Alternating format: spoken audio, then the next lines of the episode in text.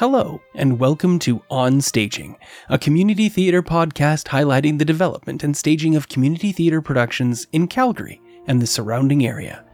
I'm Kyle Gould, and last night, February 1st, I had the pleasure of attending Painted Fish Theater's production of Fiddler on the Roof at the Cité de Rocheuses just off Crowchild in Glenmore, here in Calgary. I had not been to the theater in the Cité de Rocheuses before, and was very taken with the inviting and modern theater space. There are multiple tiers for seating, and it's a cozy theater space itself. The chairs are super comfortable, which is relevant to my review. First, Fiddler on the Roof is a production you absolutely should not miss.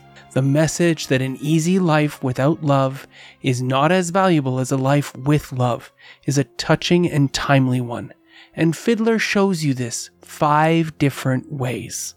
It's a story about how traditions and communities change, and as they do, we need to as well. And it is all served against a backdrop of societal pressure and eventual displacement of the Jewish inhabitants of Anatevka in the Ukraine. Set in 1905, it's exceptionally disappointing that this sort of displacement is not only happening in the Ukraine again still on a holistic level, but that it's happening to people the world over. The show is long, with the proverbial curtain going up at 7 p.m. and a 20 ish minute intermission.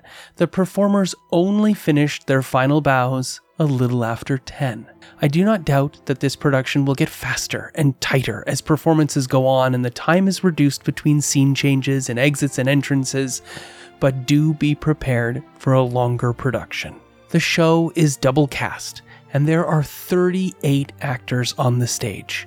It's so many actors in the space that the nine member orchestra has been sent to join the proverbial fiddler on the roof himself as they've taken up the right side of the third tier of the auditorium. I joked with my family that every time Tevye, the lead actor performed in this production by James Fellows, though in alternating performances Tevye is also played by Brad Levitt, but I digress.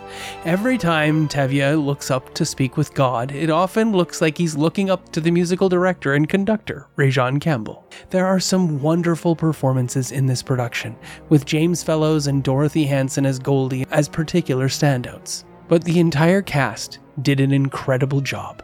They say no two shows are ever the same, and I feel like this will be very true of Fiddler on the Roof, as there are so many double cast roles that any given performance may be quite different for each audience. The production team should be greatly applauded for their work in bringing this complicated and important story to life, and the cast has truly come together as a supportive and caring group. It's not lost on me how much it seemed everyone in the cast enjoyed bringing to life Tevye's supposed nightmare at one point in the production, as they all worked together to create this spooky atmosphere and mood. Everything has come together to create a memorable and powerful show, well worth your time and ticket price. Only running until the 11th of February, you have a limited chance to see Fiddler on the Roof. My entire family had a wonderful time, and our entire car ride home was filled with discussions of the topics and themes this show brought up for us. Something I very much value in seeing live theater is how it changes you, and how that gives you an opportunity to look at things from a new light and new perspective. Mazel tov, as they say in the show, to everyone involved, and as always, thanks for listening.